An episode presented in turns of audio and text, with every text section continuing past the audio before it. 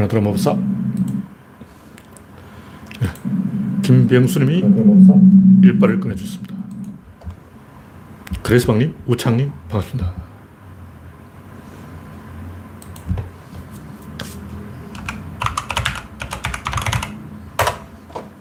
코코님, 어서오세요. 예. 어제는 서울에 거의 비가 70mm 가까이 왔는데,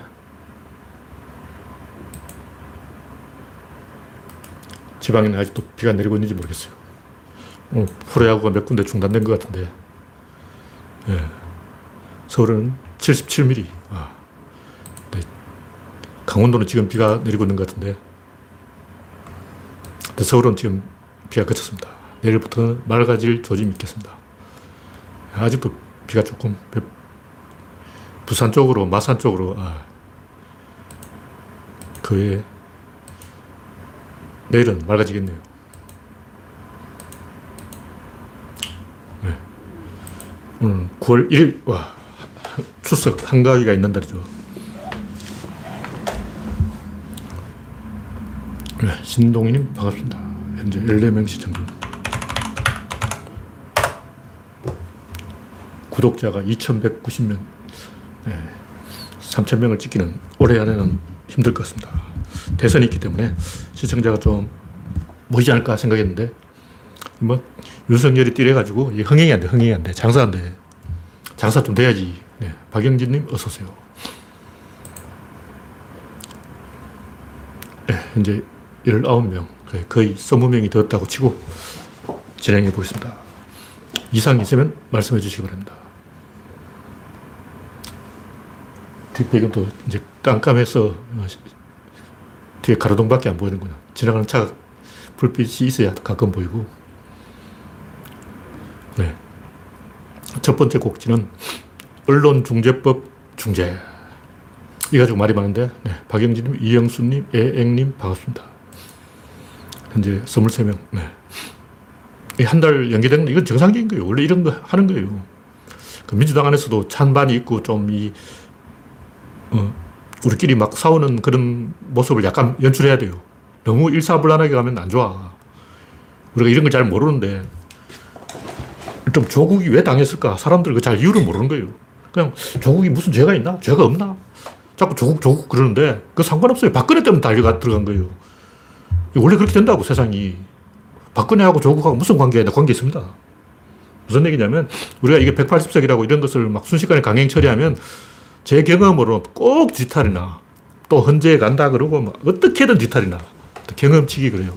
그래서 밀당을 좀 해야, 이, 저쪽에서도 그런 그 반대쪽으로 힘이 작용하는 일이 조금 줄어드는 거예요. 우리는, 아, 조국이 그냥 뭐, 뭐 법대로 판사들이 판결을 잘못했다. 검사들이 기소를 잘못했다고 이렇게 생각하는데 박근혜가 달려들어간 순간 결정된 거야. 기소 잘했고 뭐 판결 잘했고 이 관심 없어요. 그 사람들은. 에너지의 총량이 정해져 있는 거예요. 근데 판사들도 어떤 때는 우리 편 쪽을 유리하게 판결하고 어떨 때는 또 저쪽이 유리하게 판결한다고. 근데 에너지 총량은 잠복해 있기 때문에 풍선 효과라고. 그래서 판사들이 우리 편 들면 어, 야, 현명한 합리적인 판사도 있구나. 아, 그 위험한 생각이야. 그러다가 뒤통수 치는 게 판사라고. 절대 판사를 믿으면 안 돼요. 판사가 우리 쪽에 유리하게 판결을 한 것은 보니까, 음, 요거 야마가 안 맞네. 야마를 맞춰보니까, 어, 이게 왁구가 안 들어가네. 이게 야마가 안 맞아. 그럼 이쪽에서 판결해야 되겠네. 이렇게 된 거야. 그러니까, 우리 편에 유리한 판결을 한 판사도 다음번엔 불리한 판결을 해요. 정치 판결을 한다고. 아, 저 사람은 믿을만 하구나. 어, 착각이에요. 마찬가지로 우리한테 불리한 판결을 했다고 해도 꼭 그 사람이 항상 그런 게 아니에요. 왜냐면 자기도 균형 맞춘다고 보상 판정해. 우리한테 유리한 판정해서 알리바이 만들어 놓고 저쪽으로 가는 거야. 결정적일 때 프로야구 승부 조작하는 것도 옛날 그 고등학교 팀에서 승부 조작이 많았는데 다른 판단은 정상적으로 해요. 몇 가지만 이상하게 판결하는. 그리고 시합 전체로 보면 그 심판이 잘못 판결한 거는 딱 두 개밖에 없어. 근데 그게 승부를 결정해버린 거예요. 미국 메이저리그도 보니까 이상한 판정이 많이 나오더라고. 심판들이 눈깔이 전부 동태 눈깔인가. 근데 우리가 판사, 검사를, 이 기레기들 절대 믿으면 안 되는 거예요. 에너지 총량은 보존되어 있다고. 풍선 효과라고. 그래서 박근혜한테 얻어맞고 조국한테 분풀이 하는 거예요. 이 100%예요. 그래서 이런 것을 우리가 종합적으로 가- 감안할 때는 밀당 좀 해야 돼요. 그 무슨 얘기냐면 우리 편 쪽에서는 막 빨리 통과시켜라 미친 새끼야 민주당 미쳤나 그러고 또 한쪽에서는 덩치고 배 만지고 막 어. 그러니까 이거는 문재인 대통령이 악역을 맡은 거죠. 이렇게 해야 돼. 너무 일사불란하게 가면 국민들이 꿍해져가지고 느닷없이 뒤통수를 쳐요. 그 여론조사에 한 몇 개월 시차를 두고 반영되기 때문에 우리 잘 몰라요. 이게 당장 이렇게 된 건지 저렇게 된 건지 잘 모르는 거예요.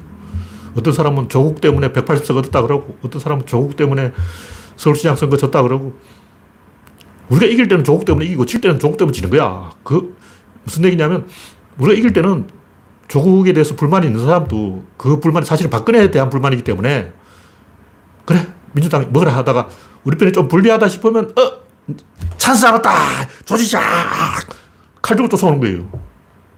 그러니까 조국 덕분에 180석 얻은 것도 맞고 조국 때문에 서울시장 진 것도 맞아요.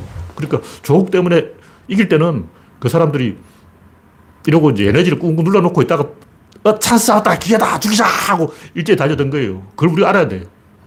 그래서 요걸 너무 이 하나하나 해체해가지고 이 말단부에서 그걸 가, 점수를 매기고 가격을 매기고 조국이 뭐 플러스 마이너스 몇 점이다. 어, 조국이 우리한테 득된 게 20점, 뭐 손해된 게 30점. 이걸 매길 수 없어요. 그 판단 불가능해요. 재수가 없으면 조국 때문에 지고 재수가 좋으면 조국 때문에 이기는 거예요. 그 최근 좀 재수 좋은 일이 있었죠. 최근에 그 아프간에서 우리가 정부가 잘했죠. 협력자들을 정부 협, 대한민국 협력자들을 많이 데려왔는데 그런 식으로 이 점수를 좀 따가지고 잘하면 이제 조국 때문에 이기는 거고 반대로 계속 그 꼬이는 일이 일어나고 막 박원순 사건, 안희정 사건, 오거돈 사건 이런 성추행 사건을 왜 민주당에서 계속 일어나느냐고. 원래 성추행은 국힘당 전매 특허잖아. 근데 재수없게 하필이면 우리 쪽에서 그런 일이 많이 일어났어요. 재수 대가리가 없는 거지. 그럴 때는 조국 때문에 지는 거야. 그리고 조국 때문에 이긴다는 것도 맞고 진다는 것도 맞기 때문에 우리가 이런 것을 이 우리끼리 생쇼를 해야 돼요. 우리끼리 서로 멱살 잡고 민- 같은 민주당끼리 막 통과시켜야 돼, 안 돼. 그러고 폐- 언론의 자유가 중요해.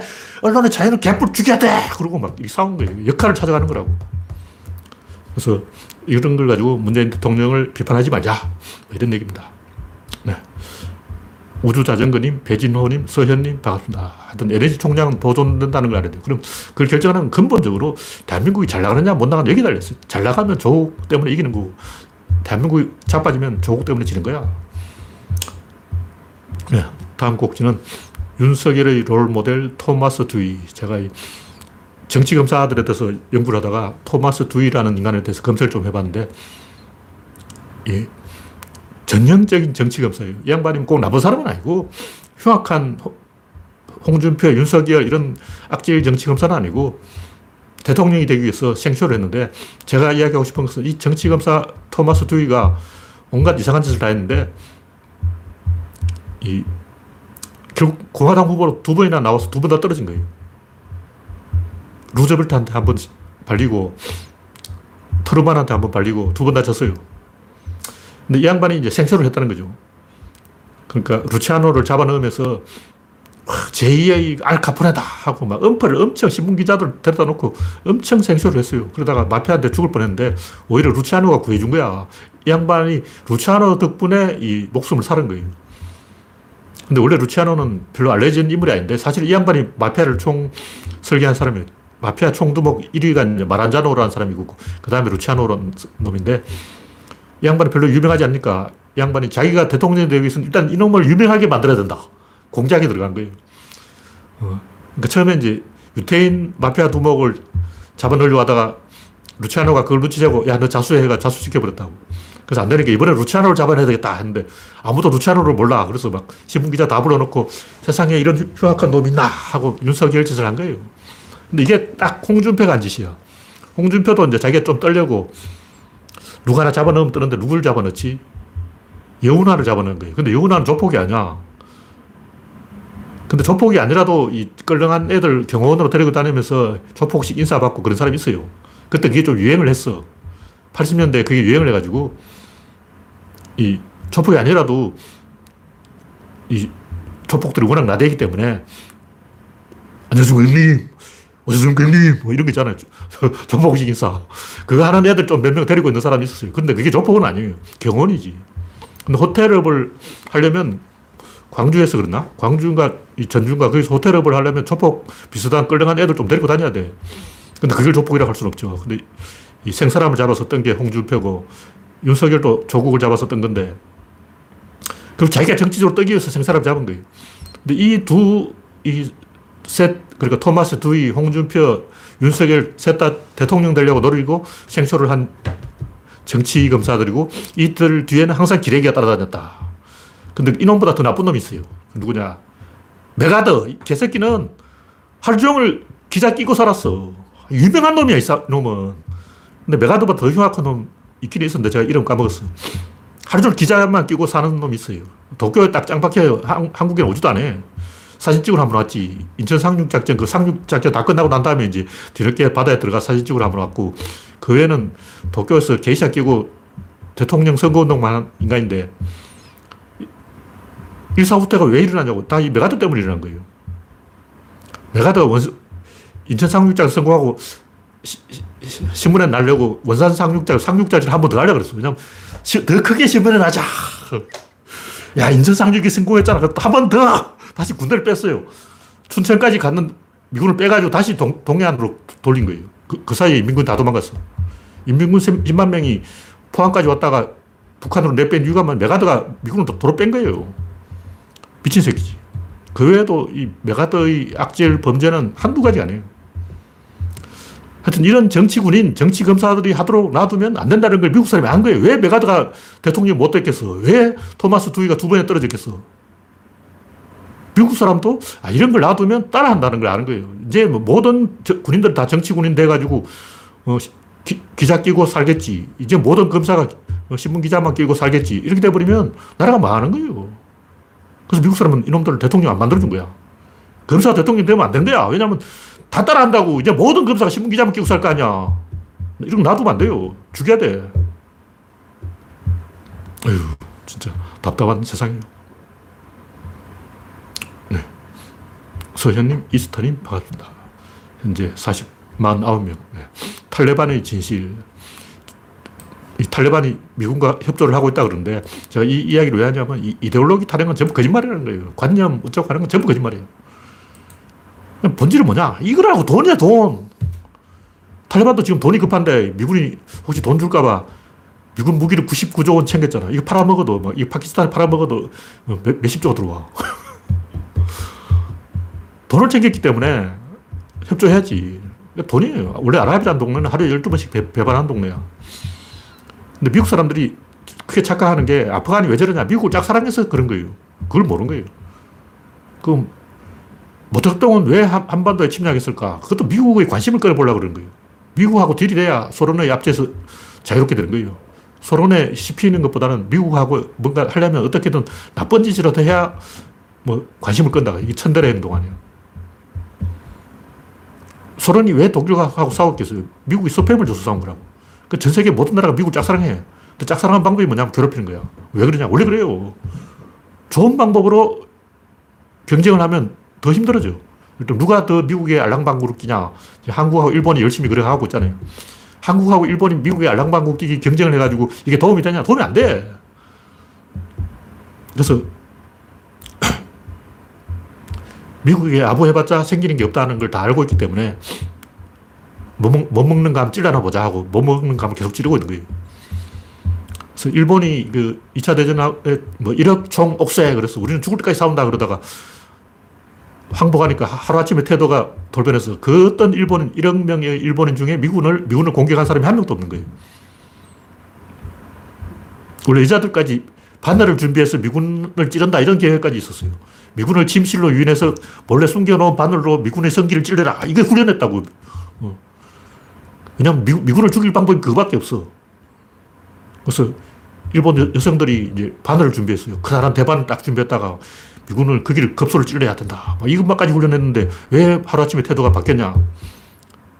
원래 일본 전쟁을 한 이유가 미국에 관심을 끌려고 전쟁한 거예요.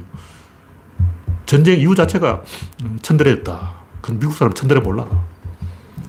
그러 제가 이야기하는 것은 이, 이데올로기, 관념 이런 건 전부 다 개소리고 본질은 이거다. 이걸 이야기하는 거예요. 물론 이데올로기가 전혀 소용없다는 게 아니고 그 1차적 원인이 아니고 2차적 원인이에요. 그러니까 원인과 결과가 있는데 하나의 사건이 끝나면 다음 사건으로 연결시키는데 요 연결시키는 고리로 이데올로기가 기능을 하는 거예요. 그러니까 이데올로기가 필요 없다 이러면 안 되고 이데올로기는 두 개의 사건을 연결시키는 고리지 이게 사, 첫, 최초의 사건을 촉발시키는 계기는 아니라는 거예요. 처음 사건이 일어나는 것은 대부분 물리적 원인이 있고, 근데 그 사, 하나의 사건이 다음 사건으로 이어질 때는 이데올로기, 관념 이런 게 조금 기능을 합니다. 그래서 그 전혀 쓸모없다 이런 말은 아니에요. 네, 다음 곡지는 인간의 비극. 뭐냐면 그 형제가 할머니를 살해했는데 기자들이 뭐 범행을 사전에 모의했냐, 뭐 할머니에게 하고 싶은 말이 있냐 이런 비열한 질문, 이런 질문 하면 안 돼. 이건 인간을 공격하는 거예요. 먼저 당신이라면 기레기한테 많이 주고 당신이 살인범이라고 치고 마이크 딱 주고 뭐왜 주겠냐, 사전에 모의했냐, 하고 싶은 말이 뭐냐 이런 말을 하면 질문하면 무슨 말을 해야 되냐. 거기서 막, 아, 반성합니다. 아, 어, 잘못했어요. 하고 막 눈물을 흘리면 용서하려고 그랬나? 그거 다 가식적인 눈물이에요. 나는 그렇게 그 상황에서 울고불고 하면서 할머니 제가 잘못했어 하면 그건 거짓말이야. 그, 그 사람은 사이코패스예요. 그 상황에서 그렇게 할 수 있는 놈은 100% 사이코패스야. 그러니까 범죄자가 사이코패스이기를 원하는 건가? 사죄할 기회를 줘서 형기를 탕감받도록 도와주겠다는 건가? 살인자를 막 도와주겠다는 건가? 이건 앞뒤가 안 맞는 행동이잖아요. 뭐 꼭이 살인사건 아니라도 인터넷에서 게시판에서 흔히 볼 수 있는 여러 가지 이야기들을 보면 어떻게 그 상황에서 그런 말을 할 수 있지? 뭐 저번에 그 한강 어대생 사건도 그런데 어떻게 그 상황에서 침묵할 수가 있지? 어떻게 그 상황에서 가만히 있을 수 있지? 타블로 사건. 타블로 너는 뭐안 봤는데 왜 해명을 안 해? 사방에서 공격 들어오면 해명을 해야지. 어? 너는 원래 좀 요만큼도 손해 안 보고 사는 사람이잖아. 어떻게 요만큼은 또 없는 장점도 침소봉대 해가지고 요만큼 해놓고 이만큼 했다고 뻥치는 인간이 사방에서 공격이 들어오는데도 왜 입을 다물고 있냐고. 이런 식으로 말하는 사람은 진짜 생각이 없는 거예요. 타블로가 그 상황에서 막 어? 변명을 하고 인터뷰를 해가지고 내가 학력을 위조한 게 아니다 하고 떠들고 있다면 위조한 건 맞습니다. 우리 사기꾼들이 그거 열심히 해. 어? 그 상황에서 해명하겠다고 막 마이크 잡고 떠드는 놈이 사기꾼이야. 그러니까 그 상황에서 가만히 있는 사람이 진짜라고. 그 제가 그때 딱 알아봤죠. 아, 타블로가 말을 안 하더라고. 아, 이 진짜네. 그거 보고, 얼굴 표정 보고 하는 거예요. 그래서 한강 어대성 사건도 그 친구가 막 말을 많이 하고 떠들고 다니면 의심해 봐야 되는 거예요. 제가 볼 때 이 그 살인자 형제는 그 상황이 그렇게 흘러간 거야. 여러분은 그 상황에 처해보지 않았어. 할머니가 10년 동안 돌봐줬는데 어떻게 그럴 수 있냐. 이 말은 뭐냐면 할머니 외에도 아무도 돌봐주지 않은 거예요. 인간의 비극이죠. 하여튼 그런 상황에서 뭐 사죄를 해야 된다, 뭐 모의했느냐 안 했냐, 뭐 할머니에게 하고 싶은 말이 뭐냐 이런 상황, 이건 인체, 생체 실험이야, 생체 실험. 인간을 실험하는 거라고. 인간은 그 상황에서 아무것도 할 수 없어요. 아무것도 안 하고 가만히 있는 사람이 정상인 거예요. 그 사람이 아무 말도 안 하고 가만히 있으면 그 사람은 그래도 뭔가 조금 생각이 있는 사람이에요. 그때 막 사죄한다고 나발 불고 다니는 사람은 사이코패스고 사기꾼이야, 사기꾼. 근데 제가 이런 얘기를 하는 이유가 뭐냐면 그 글에 기사에 달린 댓글을 보면 전부 막 찢어 죽여라, 모가지를 따라 패 죽여라. 다 그렇게 댓글을 다루는 거예요. 왜 그렇게, 왜 그런 댓글을 달아? 그런 댓글을 다는 이유가 뭐냐면 짜증이 나서 그런 거예요. 그럼 살인자가 살인을 한 이유가 뭐냐? 짜증났어요. 똑같은 거야. 둘 다 똑같은 거라고. 거기서 댓글 달아서 살인범을 공격하는 놈이나 그 할머니 때려 죽인 놈이나 똑같은 놈 아니야. 둘 다 짜증나서 그랬다잖아. 그런 상황에서 짜증내는 사람은 범죄를 저지를 가능성이 있는 사람이에요. 짜증내지 말자고. 그런 것은 인간의 비극이기 때문에 인간의 비극 앞에서 짜, 짜증내고 그러는 것은 못 배워 처먹은 소인배 행동이다. 우리 좀 배웠잖아요. 구조론 회원들은, 구조론 사람들은 좀 아는 사람들이기 때문에 그런 인간의 비극 앞에서 짜증내고 막 신경질 부리고 막 성질 꼬장 부리고 그러면 안 돼요. 그 형제는 왜 그랬을까? 왜 할머니를 죽였을까? 집단의 자기의 그 어려운 상황을 호소하는 본능이에요. 그게 본능이야. 인간 탁월한 본능이라고. 뭐, 구조론 게시판에 토론실에 불평이 심한 아이는 어떻게 할까? 제가 거기에 댓글 달았는데 이상한 행동을 하는 행- 것은 전부 집단의 자기의 어려운 처지를 호소하려는 행동인 거예요. 그 할머니를 왜 죽였을까? 그 자살하고 똑같은 거예요. 정안 되면 자살해버린다고. 제가 볼 때 그 소년은 자살 직전까지 간 거야. 자신의 그 어려운 처지를 집단에 호소하는 방법이 없을까 생각 두 가지. 나는 집에 불을 확 쏴줄 뿐다. 내가 옛날에 한 얘기가 뭐냐면 학교에서 왕따를 당하거나 이지매를 당하거나 공격을 당하면 교무실에다 불을 질러버리고 진짜 그러라는 게 아니고 어, 집단의 그 위기를 호소하는 방법 중에 하나가 집에 불을 사지를 뿌는 거예요. 옛날에 자기 집 불질러 사람 많았어. 그 똑같은 행동이에요. 자해 행동을 한다고. 마지막엔 자기 목을 찔러요. 이런 인간의 비극 앞에서 이, 비열해지면 안 된다. 뭐 그런 얘기고. 네, 다음 곡지는 낙치왕 김어준.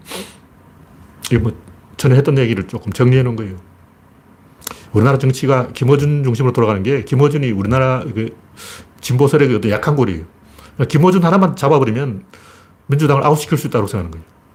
반대로 민주당이 또 김어준을 끌려가면 굉장히 위험해져. 김어준 준 리스크가 있는 거예요. 김어준이 조금 오버해버리면 민주당이 자멸할 가능성이 있고 최근에 조금 정신 차린 것 같아요. 최근에 음, 음모론을 좀 적게 하는 것 같은데 계속 음모론 개소를 하면 민주당에 그만큼 리스크가 쌓여요. 김, 김어준은 조금 더 중립적인 책 해야 돼. 어. 중립적이라는 말이 아니고 중립적으로 하라는 말이 아니고 중립적인 척 해야 되는 거예요. 그러니까 이 김어준이 우리 쪽은 약한 골이기 때문에 저쪽에서는 김어준만 조지면 이제 게임 끝이다. 이렇게 생각하고 김어준을 한테 달려드는 거예요. 근데 그럴수록 약한 고리가 보강, 보강된다고.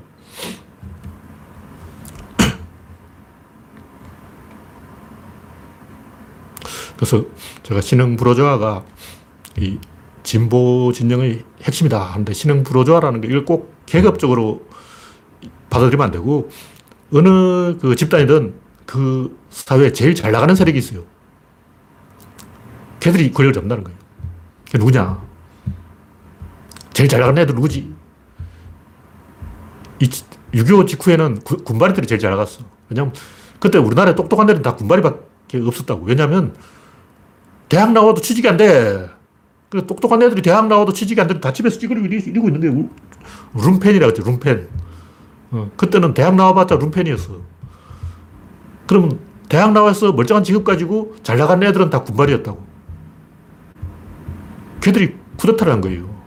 그러니까 우리나라가 군사 독재가 일어난 이유는 1960년대 기준으로 우리나라에서 제일 잘 나가는 애들이 다 군대에 있었다. 젊고 똑똑한 인재들이 다 군대에 가 있었던 거예요. 그럼 지금 어디 갔냐? 지금은 제일 잘, 잘 나가는 애들이 IT 쪽에 가 있어. 그러니까 그 젊고 똑똑하고 잘 나가는 애들이 어느 쪽에 가 있냐, 어느 쪽에 붙느냐, 여기에 따라서 그 국가의, 국가의 향방이 결정되는 거예요. 걔들이 보수 쪽에 붙어버리면 보수가 뜨는 거고, 걔들이 진보에 붙으면 진보, 진보가 뜨는 거죠. 그래서 제일 잘 나가는 신흥 그룹을 조져야 돼.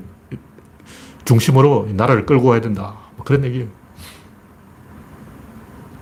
이게 그 아테네 시절부터 있었던 일이고, 걔들이 계속 그 민중의 자발적인 창의를 끌어내기 때문에 흥한다는 거죠.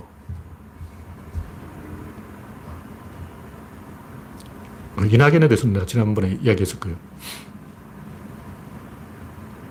제가 볼 때 이낙연을 망친 것은 안철수다. 안철수가 괜히 이제 호남 지역주를 들쑤셔가지고 호남 사람들이 다 굴겠는데 근데 호남만 일어나가지고는 동학 때부터 안 된다는 걸 이 그동안 선거를 한두 번 한 게 아니잖아요.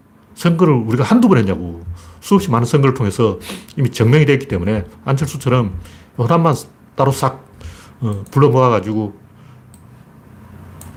정치를 하면 안 된다는 걸 호남 사람들이 전부 알아버려서 이 내가 호남 사람이라도 어, 안철수 행동 어, 용납 안 할 거예요. 호남을 망신시킨 거예요. 망신시킨 거. 그래서 이번에는 호남 사람들이 조금 이 점잖아지는 쪽으로 전략을 짠 것이고 그렇기 때문에 이낙연이 손해를 보고 있다. 이런 얘기를 왜 하냐면 저는 이낙연하고 이 이재명이 거의 어서비슷하게 갈 거라고 이재명이 간발의 차례 앞설, 거라고 생각했는데 크게 차이가 벌어진 게 안철수 때문이다. 안철수가 초를 쳐버렸다. 그런 얘기죠.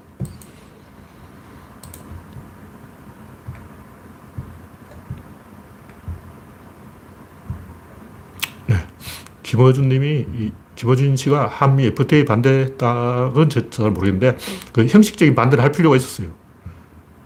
그러니까, 원칙과 그 정치적 협상은 다른 거기 때문에, 사실은 그 협상을 해서 잘 타결되기를 원하지만 겉으로는 반대! 이렇게 해줄 필요가 있는 거예요.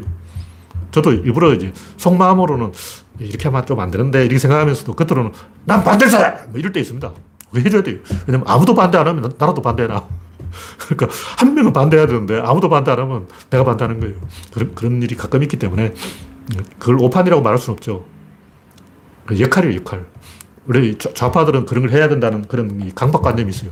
좌파는 원래 반대해야 돼. 왜냐하면 좌파니까. 뭐 이런 게 있어요. 네, 다음 꼭지는 불평이 심한 아이. 꼭 뭐 불평이 심한 아이에 대해서 이야기하는 게 아니고 세상의 모든 문제는 뭔가 깨지는 거예요. 깨져. 도자기 깨졌어. 그릇이 깨졌어. 유리가 깨졌어. 사람이 깨졌어. 영어로 미쳤다는 크레이지란 말이 이 대가리가 깨졌다는 뜻이에요. 그러니까 깨지면 그걸 다시 땜빵을 해야 돼요. 어, 뭔가 깨진 거예요. 모든 문제는. 그래서 어떤 애가 문제를 일으키면 아, 뭔가 깨졌어. 집단으로 하여금 나의 일에 개입하도록 신호를 보내는 거예요. 그럼 무슨 문제든 다, 아, 깨졌어. 이러면 돼. 어, 꼭뭐 불평뿐만 아니라 다른 모든 문제에 대해서도 아, 우리 대한민국이 양극화가 심해졌어요. 원인이 뭘까? 아, 깨졌어. 그러고 민주당이 콩가루 집었 아, 깨졌어.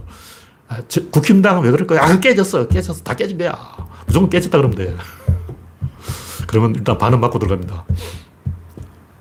어디가 깨졌냐? 개인이 깨진 경우, 예를 IQ가 낮다, 뭐 ADHD 증후군이 있다, 트라우마가 있다, 이런 거는 개인이 깨진 거고, 부모가 깨진 거, 부모의 무관심, 형제가 깨진 거, 동생이 편애를 받고 있다. 취미가 안 맞는 경우, 아버지가 자꾸 낚시를 하러 가자고 조른다.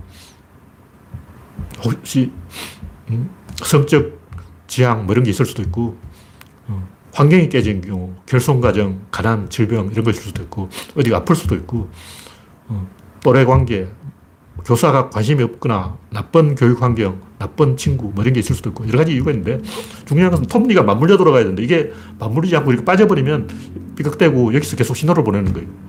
그래서 애가 이상한 행동을 한다면, 아, 뭔가가 낯상 하나 빠졌구나. 뭐가 톱니가 빠졌구나. 이렇게 생각하면 돼요. 그리고 이런 문제를 해결하는 첫 단추는 뭐냐 문제가 있다는 걸 본인한테 이야기해 줘야 돼요. 넌 문제가 있어. 이렇게 딱 말을 해 줘야 돼. 아, 나, 내가 문제가 있구나. 이렇게 알아야 된다. 넌 나쁜 애야. 뭐, 잘못했어. 이렇게 이야기하면 안 되고, 이게 그, 월, 원래 문제라고 문제 자체를 이해를 해야 돼요. 그냥 나빠, 틀렸어. 이렇게 이야기하면 안 돼. 그러니까 과학적으로 접근해서 뭔가 문제가 있다. 그러니까 정신병자라고 하면 자기가 정신병자라는 걸 알아야 돼요. 그 정신병이 나쁜 건 아니죠. 그냥 병이죠.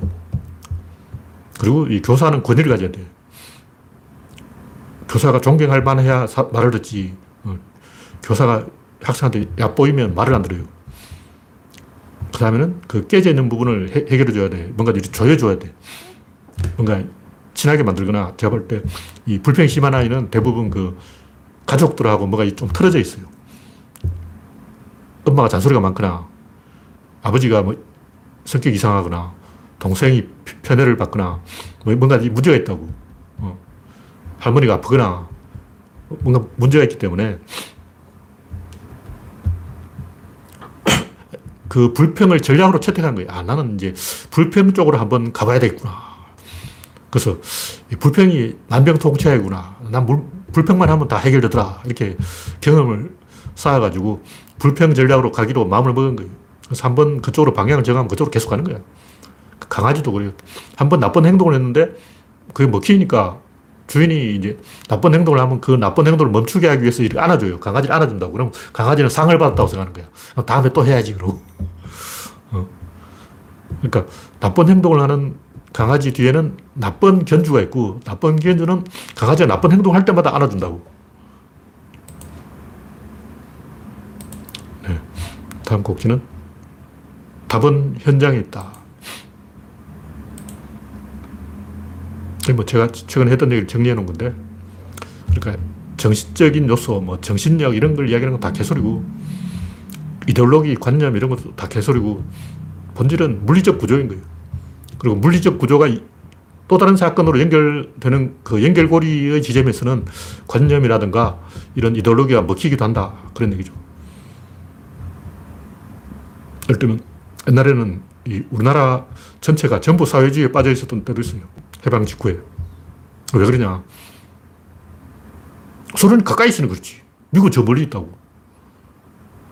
미국은, 어, 에치선 라인을 끊어놓고 한국에 관심이 없어. 이렇게 무관심한 거예요. 그 소련은 북한하고 여, 여, 국경이 연결되어 있는 거야. 소련은 이렇게 붙, 우리나라 한반도가 붙어 있다고. 근데 미국은, 미국을 철수해버렸어. 그래서, 아, 미국은 우리한테 관심이 없구나. 관심 끌려고 뭐 한바탕 해야 되겠네. 부담거리 한판 하자. 이런 분위기가 돼가지고. 그때는 대한민국의 젊은 사람은 전부 사회주의자가 됐어. 그 대부분 물리적인 원인이지. 그러니까 소련은 붙었고 미국은 떨어진 거예요. 미군 철수해버리고 일본으로 가버리고 어. 왜 군대를 빼냐고. 그- 그게 원인이라고. 대부분 물리학 가지고 이야기해야지 어, 관념, 정신력 이런 걸 이야기하는 것은 그것도 뭐 요소는 될 수 있는데 2차적인 거예요. 본질이 아니라는 거죠.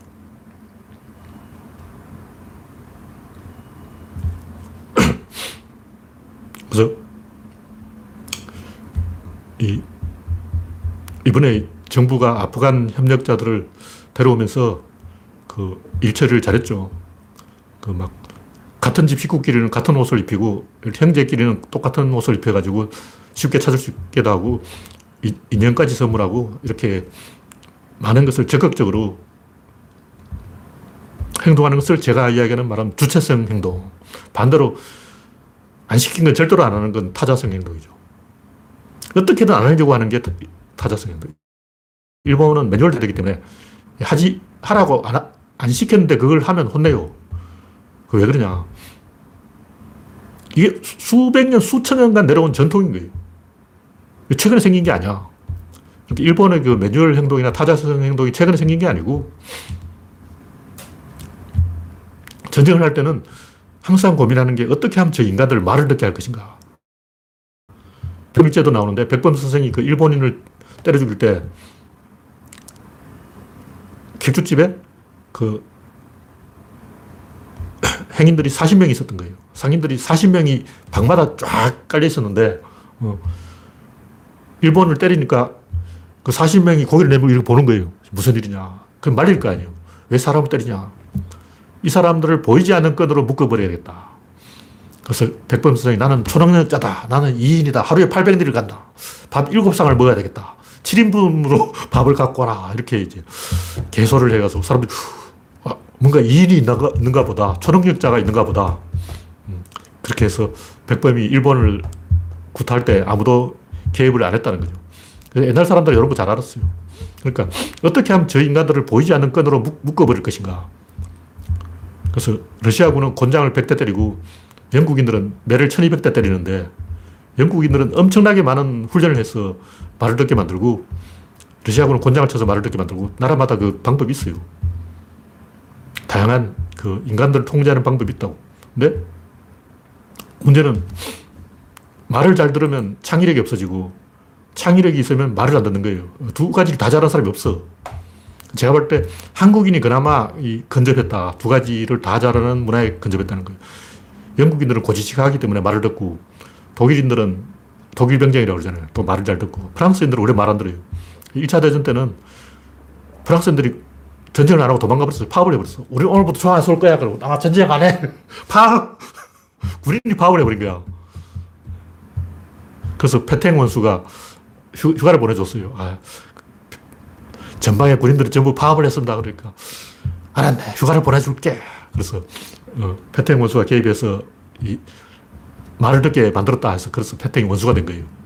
그 말 안 듣는 페- 프랑스 꼴통들을 말 듣게 만들었다. 이거죠. 하여튼 일본군은 말을 잘 듣는 병사들인데, 뭐 반자의 어택이라든가 카미까제를 보면 알 수가 있죠. 근데 일본인들은 말을 잘 듣긴 한데 매뉴얼에 집착하는 거예요. 왜 일본은 매뉴얼대로 할까? 그러니까 말을 잘 듣는 거지. 매뉴얼대로 하라고 하니까 말을 잘 듣는 거지. 뭐냐면, 일본 지하철 같은 데도 다 모든 길바닥에 써붙여 놓은 거예요. 우리나라는 알아서 이렇게 판단해서 가야 되는데, 일본은 어린애도 찾아갈 수 있도록 굉장히 안내를 열심히 하는 거예요. 뭐 표지판이라든가 뭐 이런 지시콜콜한 걸 가지고 굉장히 잔소리를 많이 한다는 거죠. 근데 보니까 도로가 깨끗해요. 일본 도로는 왜 깨끗한가? 워낙 잔소리를 하는 거예요. 말 안 들어 말 들을 때까지 잔소리 하는 거예요. 그막 끝까지 개기는 놈 어떻게 하냐. 이지메. 어. 일본 만화를 보면 이지메가 악랄하고 지배해요. 막 도시락에다 막 깨구리를 넣어놓고 막 희한한 이지메가 다 있어. 한국인으로는 도저히 상상할 수 없는 기상천외한 이지메가 다 있어. 일본인들은 이지메 하다가 머리가 좋아졌어. 온갖, 오늘, 오늘은 뭘로 저 인간을 괴롭힐까? 그걸 연구하다 보니까 만화가 창의적인 거예요. 그러니까 말을 잘 들으면서도 이 창의적인 전쟁을 할 수 있어야 되는데 그럼 창의적인 전쟁을 처음 보여줄 사람이 누구냐? 저번에 얘기했듯이 나폴레옹 그 이전은 징기스칸 군대 이런 사람들이 창의적인 군대고 알렉산더는 본인이 창의적이었어. 알렉산더 자기가 막 창의적으로 뛰어갔다는 거예요. 알렉산더 군대는 원래 창의적이 않는데 알렉산더 본인이 창의적인 인간이고 나폴레옹은 이 현지 조달 뭐 이런 적극적인 원래 하면 하면 안 되는 그런 창의적인 행동을 많이 했죠. 미군은 이제 한국에 와서 한국인들이 창의적으로 움직이는 거 보고 학을 뗐다는 거 아니에요. 그래서 미군을 이제 고문관이라고 하잖아요. 왜 고문관이라고 그러냐. 고문을 하니까 고문관이지. 아무튼, 이 일본의 고지식함, 그리고 한국인의 이 창의성, 이 두 가지 장점을 합치면 세계 최강의 군대가 된다. 그런 군대가 되냐. 몽고군이 그렇다. 전 세계의 몽고군이 말을 잘 들으면서도 창의적인 군대였다. 뭐 그런 얘기예요. 네. 원래 인간은 그 하나의 기준에 맞춰오면 그쪽으로 계속 가요. 그러니까 창의적인 쪽으로 가면 계속 창의적으로 가고 고지시간 쪽으로 가면 계속 고지시간 쪽으로 가는 두 마리 토끼를 못 잡아요. 근데 핸들링을 잘하면 창의적이면서 고지식한 방향을 만들어내서 사람들이 다 그걸 이제 공감을 해버리면 아, 우리는 창의적이면서도 고지식한 어, 말을 잘 들으면서도 창의적인 군대로 간다. 이렇게 이제 국가의 방향을 정해버리면 그것이 전혀 불가능하지는 않다. 단 이제 대륙은 안 돼요. 대륙은 대륙이 가서 절대 안 돼요. 섬나라도 안 돼. 섬나라도 섬이라서 절대 안 돼. 되는 데가 있어요.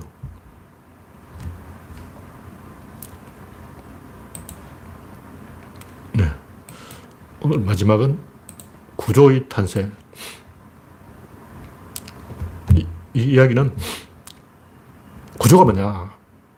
인과율은 다 배워서 아는데 원인이 있고 결과가 있다. 이 원인과 결과 사이를 구조라고 하는 거예요. 원인, 구조, 그 다음 결과가 있는 거예요. 그러니까 원인이 있으면 구조가 있는 게 아니고 원인이 있으면 구조가 있고 구조가 있어야 결과가 있다. 그래서 어, 인과율을 다시 해석한 거예요. 원인, 결과가 아니라 원인, 구조, 결과 이렇게 나옵니다. 그러니까 구조는 뭐냐면 구조는 원인과 결과 사이 닫힌 게 안에서 자체적으로 의사결정이 일어나는 걸 구조라고 하는 거예요. 보통은 뭐 때리면 가는 거죠. 때리는 게 원인데 이 때리는 건 외부에서 때리는 거 당구공을 외부에서 탁 친다고. 어, 축구 선수가 발로 공을 차는 거예요. 공이 들어가냐? 대로 가는 거죠. 외부에서 때리면 이쪽으로 가고 이쪽에서 때리면 이쪽으로 가는 거죠. 근데 구조는 뭐냐면 이쪽에서 때려도 이쪽으로 가고 이쪽에서 때려도 이쪽으로 가는 거예요. 팽이를 보면 그래요. 팽이 이쪽에서 때려도 돌고 이쪽에서 때려도 어느 쪽에서 때려도 팽이는 도는 거야. 범선이 그렇거든요. 범선은 어느 방향에서 때려도 앞으로 가요. 왜냐하면 뒤에 키가 있기 때문에. 그러니까 바람이 이쪽에서 불어도 이쪽으로 하고, 이쪽에서 불어도 이쪽으로 하고, 뒤에서 불어도 이쪽으로 하고, 앞에서 불으면 지그재그로 가요. 어느 방향에서 바람이 불든 가는 방향은 내가 정한다는 거죠. 그게 구조다. 근데 이런 구조를 실험해 볼 수 있는 게 대표적인 게 싱크대로 물을 빼보면 물이 회전하면서 내려가는 거예요. 원래 회전력이 없잖아. 근데 어떤 데도 회전 안 해. 그리고 살짝 건드리면 또 회전해요. 그걸 만들어 실험해 볼 수가 있는데 회전을 하! 이렇게 딱 시키면 손가락으로 탁 건드리면 갑자기 막 회전하고 그래요. 그리고 물줄기도 수도꼭지 딱 틀어놓고 너무 세게 틀면 안 되고 약, 하게 틀어놓고 틀면 어떻게 이렇게 가늘어져. 왜냐면 가속도에서 속도가 빨라질수록 가운데로 모이는 거예요. 근데 가운데로 모이다가 충돌할 거 아니야. 충돌하면 도는 거죠. 꽝 해서 도는 거죠. 그럼 은하계는 왜 도느냐.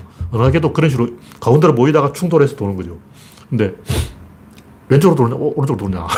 은하계는 방향이 없어요. 근데 왼쪽이든 오른쪽은 돌긴 도는 거예요. 그럼 어느 방향으로 도느냐고. 그 방향은 관측자가 정하는 거예요. 그러므로 어떤 방향이 있다는 것은 관측자가 있다는 거예요. 근데 관측자가 꼭 외부에 있는 건 아니야. 내부에도 관측자가 있어요. 상호작용 대상이 있다고. 그냥 양쪽에서 이렇게 충돌하면 가운데 균형점은 움직이지 않는 거예요. 팽이가 돌아도 팽이의 가운데 중심점은 움직이지 않는다고. 그 중심점이 관측자인 거죠. 팽이가 이렇게 돈다면 중심점은 가만히 있는 거예요. 가만히 있다는 것은 이 도는 것에 비해 상대적으로 돈다는 거예요. 다시 말해서 팽이 중심점은 회전하지 않는다가 아니고 회전하는 주변점에 비해서 상대적으로 움직인다. 이렇게 봐야 되는 거예요. 상대성 운동을 하고 있다고. 사실, 실제로는 안 움직이죠. 근데 역학적으로는 상대적인 운동을 하고 있어요.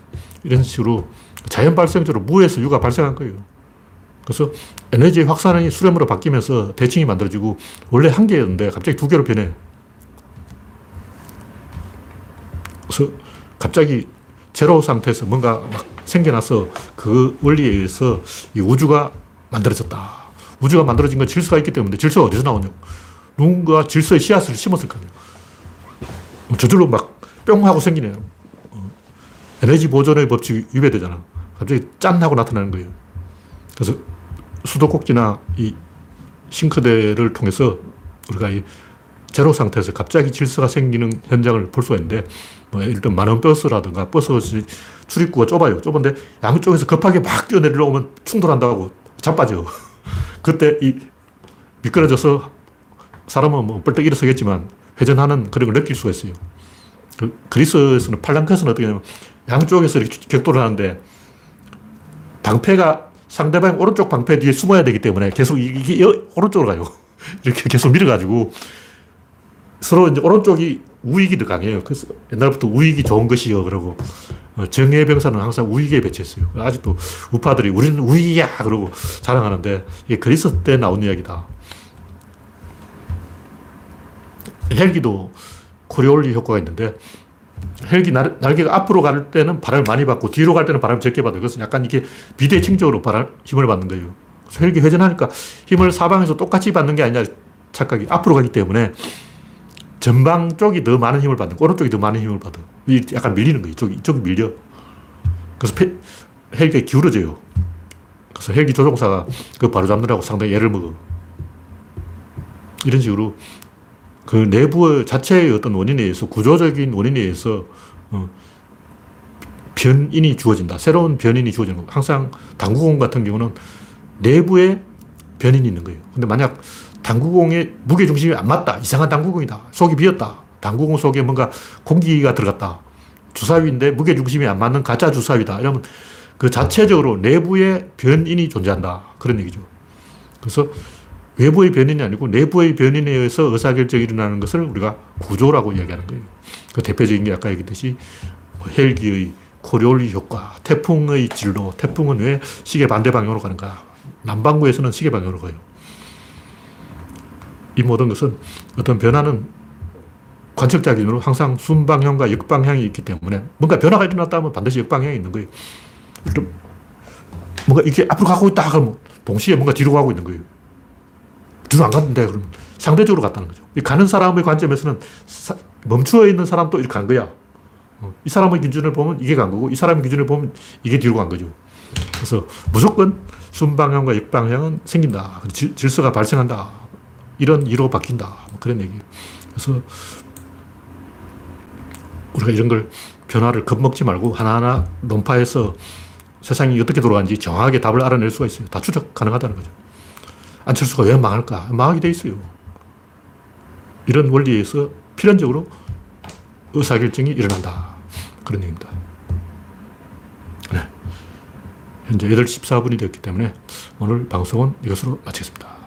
현재 81명 시청 중. 네. 참석해주신 81명 여러분 수고하셨습니다. 감사합니다.